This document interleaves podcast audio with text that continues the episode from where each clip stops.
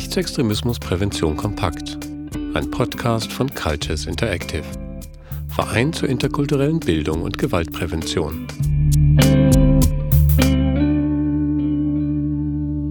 Praxistipp. Im Gespräch bleiben. Nicht wenige Menschen vertreten die Ansicht, dass man mit Rechtsextremen am besten gar nicht reden sollte. Hierzu führen sie durchaus gute Gründe an. Tatsächlich kommt es sehr darauf an, mit wem genau, wie, in welcher Situation und mit welchem Ziel ein Sprechen mit rechtsextrem eingestellten Personen stattfindet. Es könnte etwa passieren, dass menschenfeindliche Positionen unfreiwillig eine Plattform erhalten. Möglicherweise können auch Betroffene von rechtsextremer Gewalt erneut belastet werden. Zudem treten die Belange von Betroffenen häufig in den Hintergrund, wenn der Fokus auf die Täterinnen gerichtet wird. In öffentlichen Diskussionen besteht außerdem die Gefahr, dass rechtsextreme und menschenverachtende Aussagen gleichberechtigt neben demokratischen und menschenrechtsorientierten Haltungen stehen und damit diskursiv normalisiert werden. Noch verfänglicher ist es, wenn Personen des politischen Lebens, die für rechtsextreme und menschenfeindliche Äußerungen bekannt sind, ein Forum erhalten. Umso berechtigter ist die Forderung, keine Toleranz für die Intoleranz die in gesellschaftspolitischen Debatten, aber auch im Fachdiskurs der Präventionsarbeit regelmäßig angeführt wird. Die Forderung Keine Toleranz für die Intoleranz basiert auf einem Buch von Karl Popper. Der Philosoph veröffentlichte 1945, also im Jahr der Befreiung vom Nationalsozialismus, das Werk Die offene Gesellschaft und ihre Feinde. Darin formuliert Popper sein Toleranzparadoxon, es besagt, dass eine tolerante Gesellschaft paradoxerweise die intoleranten Kräfte nicht tolerieren darf, weil sie es ihnen sonst ermögliche, ihre eigene Toleranz abzuschaffen und einzuschränken. Damit wirft das Toleranzparadoxon Fragen auf, die auch für die Arbeit in der Rechtsextremismusprävention relevant sind. Denn diese Arbeit ist auch eine pädagogische bzw. eine persönlich beratende. Ab welchem Punkt sprechen wir als Gesellschaft einem Menschen die Fähigkeit ab, sich von seiner rechtsextremen Haltung wieder zu entfernen? Was bedeutet das für die praktische Arbeit mit rechtsextrem orientierten Jugendlichen? Das beschreibt der Soziologe Niklas Vögeding, der bei der Fachstelle Rechtsextremismusprävention arbeitet. Wenn Karl Popper von intoleranten Kräften spricht, dann meint er vermutlich politische AkteurInnen, die eben bewusst, gezielt und strategisch versuchen, die offene Gesellschaft zu unterlaufen. Im Rechtsextremismus sind das dann in aller Regel Menschen, die in ihrer Haltung eine starke Verhärtung und eventuell auch eine Bereitschaft zur Gewalt aufweisen. Jedenfalls sind diese Menschen meist nur noch sehr schwer für Veränderungen zu erreichen. In der Praxis der präventiven Jugend- und Sozialarbeit haben wir es aber eben mit jungen Menschen zu tun, deren persönliche Haltung und politische Position noch sehr im Fluss sind. Jugend- und Sozialarbeit hat hier einen ganz klaren pädagogischen Auftrag, der auch gesetzlich unterlegt ist. Ähm, ja, wie sollen JugendarbeiterInnen jetzt damit umgehen, wenn einzelne BesucherInnen in einem Jugendclub zum Beispiel menschenverachtende Aussagen machen? Wenn ich sie einfach aus dem Jugendclub verbanne, riskiere ich natürlich, dass sie sich selbst überlassen sind und direkt den Weg zur nächsten On- oder Offline-Kameradschaft suchen, die gegebenenfalls ein attraktives alternatives Freizeitangebot bereithält. Wenn ich sie behalte, riskiere ich, dass sie den Jugendclub als Plattform nutzen, andere Jugendliche zu beherrschen und zu schikanieren. Deswegen bleibt die Frage, wie der Auftrag der sozialen Arbeit, eben Menschen in allen problembelasteten und krisenhaften Lebenslagen zu unterstützen, in der Arbeit mit rechtsextrem orientierten Jugendlichen umgesetzt werden kann. Das ist auch eine wiederkehrende Frage in den Fortbildungen und Workshops von Cultures Interactive. JugendarbeiterInnen interessiert vor allem, welche Handlungsmöglichkeiten es gibt, wenn sie in ihren Einrichtungen auf rechtsextrem orientierte Jugendliche treffen. Fachkräfte der Jugendarbeit betonen immer wieder, dass sie sich mit dem Thema alleine gelassen fühlen. Es gilt Wege zu finden und Möglichkeiten zu vermitteln, um mit jungen Leuten, die menschenfeindliche Positionen vertreten, im Gespräch zu bleiben. Und das, ohne die damit einhergehenden Gefahren aus den Augen zu verlieren. Wer nicht im Gespräch bleibt, riskiert immer, dass der Kontakt zu den Jugendlichen völlig abreißt. Aus der Radikalisierungsforschung ist zudem bekannt, dass ein Ausstieg deutlich schwieriger ist, wenn schon alle anderen sozialen Kontakte abgebrochen wurden. Wer anfängt zu zweifeln, aber außerhalb der rechtsextremen Szene keinen sozialen Rückhalt mehr hat, dem oder der fällt es schwerer, mit dieser Szene zu brechen. Umso wichtiger ist es, eine Verbindung zu bewahren, auch zu Jugendlichen, die eine Nähe zu rechtsextremen Ideologien äußern oder eventuell schon mittendrin sind. Um mit diesen jungen Leuten eine gute und zielführende Gesprächsebene zu behalten, braucht es aber bestimmte Voraussetzungen.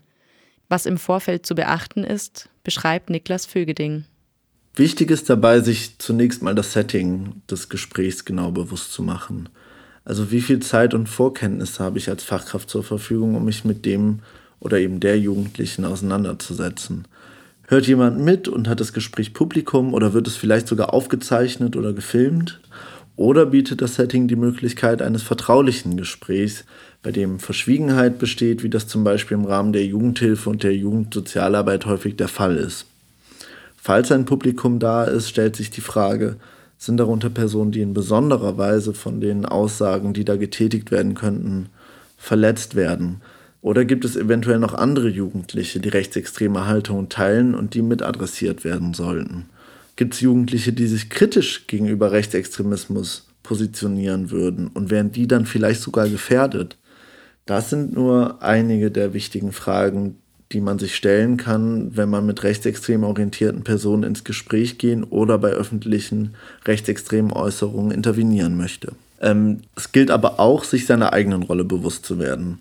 Also besteht vielleicht ein besonderes Abhängigkeits- oder Hierarchieverhältnis zwischen mir und der sich rechtsextrem äußernden jungen Person.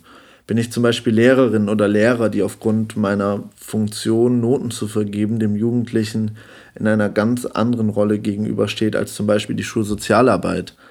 Auch die eigene persönliche Haltung spielt in der Interaktion eine Rolle. Wie ist es für mich, menschenverachtende, rechtsextreme Aussagen zu hören? Fühle ich mich dazu in der Lage, bei solchen Äußerungen auf einer professionellen pädagogischen Ebene zu agieren und die Ruhe zu bewahren? Bin ich souverän und gefestigt darin, demokratische, menschenrechtliche Haltung zu vertreten, wenn das erforderlich ist oder wenn ich von den Jugendlichen dahingehend herausgefordert werde? Gerade wenn menschenverachtende Positionen und Affekte von gruppenbezogenem Hass vorgebracht werden, sind viele PraktikerInnen verständlicherweise persönlich empört. Wenn diese Empörung geäußert wird, steht aber die pädagogische Beziehung auf dem Spiel. Schnell fühlen sich Jugendliche dann abgestempelt und in ihrem persönlichen Selbstwert gemindert. Möglicherweise empfinden die jungen Menschen das als ungerecht, weil sie nur das wiedergegeben haben, was in ihrem eigenen Umfeld alle sagen. Pädagogisch wertvoller wird es also sein, mit dem oder der Jugendlichen zuerst das Gespräch über die jeweilige Lebenswelt zu suchen und zum Beispiel etwas über das Umfeld zu erfahren. Hierauf aufbauend kann man dann auf die von Hass geprägten Äußerungen eingehen und mit den Jugendlichen arbeiten. Niklas Vögeding Rechtsextreme formulieren immer wieder ein Selbstbild des Unterdrücktwerdens, indem sie sagen, unsere Positionen werden ausgeschlossen, wir werden mundtot gemacht. Deswegen ist es umso wichtiger, einer solchen Haltung vorzubeugen und den Jugendlichen gegenteilige Erfahrungen des Gehört- und des Befragtwerdens zu ermöglichen. Das kann zum Beispiel geschehen, indem ich zunächst eine andere Haltung betone. Also zum Beispiel, ich bin anderer Meinung und auch ein wenig schockiert, aber mich interessiert, was dich dazu bringt, so etwas zu sagen. Lass uns hierüber mal in Ruhe sprechen. Eine solche Herangehensweise ist fernab von jeder moralischen Verurteilung und setzt auf der problematischen Äußerung dennoch was entgegen. Mit den Jugendlichen in Beziehung zu bleiben, ist noch aus einem weiteren Grund wichtig. Fachkräfte aus Jugendarbeit und Jugendsozialarbeit haben häufig mit jungen Menschen zu tun, die in ihrem Leben instabile Bindungserfahrungen gemacht haben. Oft haben die Jugendlichen mehrfache Beziehungsabbrüche erlebt, auch mit pädagogischen Fachkräften. Tatsächlich können besonders provokante, etwa rechtsextreme Äußerungen für Jugendliche ein Mittel sein, um überhaupt gehört zu werden. Sie stellen oft auch ein Beziehungsangebot dar und drücken ein Bedürfnis nach Gespräch aus. Deshalb ist es wichtig, dieses Beziehungsangebot der Jugendlichen aufzugreifen und ihnen mit einer neugierigen Haltung zu begegnen, ohne dabei die Bereitschaft zur sachlichen Abgrenzung aufzugeben. So kann die Fachkraft vielleicht ein wenig besser verstehen, wie es kam, dass der oder die Jugendliche sich rechtsextremen Haltungen zugewandt hat. Darüber lassen sich gegebenenfalls auch Anhaltspunkte für die weitere Arbeit erkennen, um zu verhindern, dass der oder die Jugendliche weiter in rechtsextreme Orientierungen hineinwächst. Das Wichtigste ist hierbei, jeglichen Eindruck der intellektuellen Überlegenheit oder moralischen Abwertung zu vermeiden. Denn wer möchte sich schon im Gespräch öffnen, wenn das Gegenüber Ablehnung signalisiert? Das gilt eben auch für rechtsextreme Jugendliche.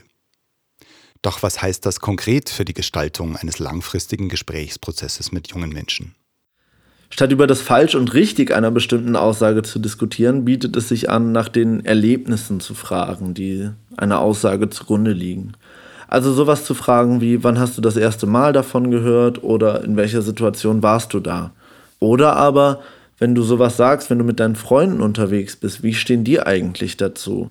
Weil solche Fragen, die dazu einladen, selbst zu reflektieren, aufgrund welcher Erlebnisse die eigene Position eigentlich entstanden ist, ermöglichen natürlich auch äh, die Einsicht, dass die Position nicht einfach da ist, sondern dass sie veränderlich ist. Und das ist ein erster Schritt, um sich von rechtsextremen Haltungen zu distanzieren. In einer tragfähigen Beziehung wird es dann auch möglich sein, Widerspruch zu formulieren und aus der eigenen persönlichen Perspektive herauszusprechen.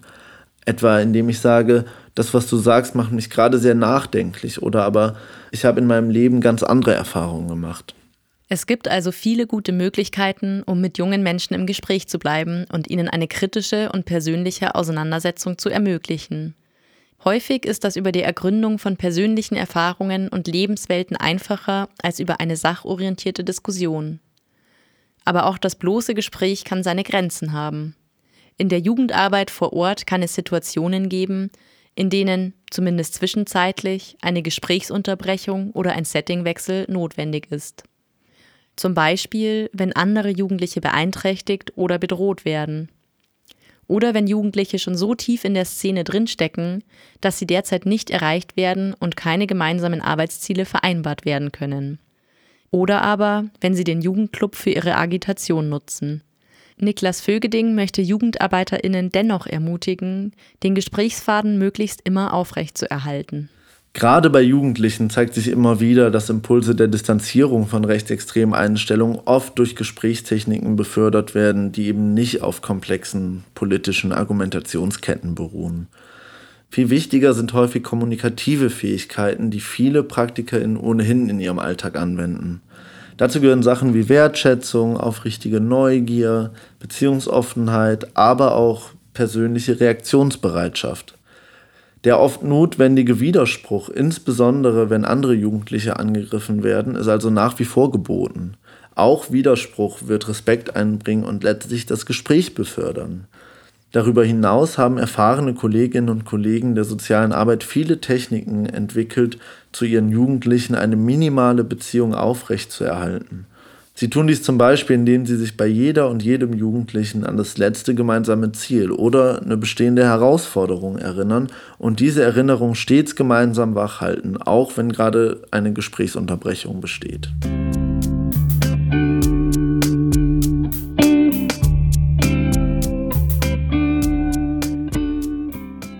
Weitere Infos zum Thema Im Gespräch bleiben sowie Literatur dazu gibt es auf der Homepage der Fachstelle Rechtsextremismusprävention farp.online.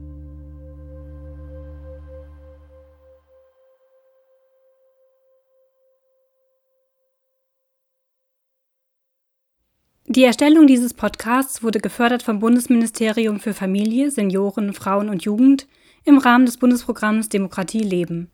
Die Veröffentlichung stellt keine Meinungsäußerung des Bundesministeriums für Familie, Senioren, Frauen und Jugend oder des Bundesamts für Familie und zivilgesellschaftliche Aufgaben dar.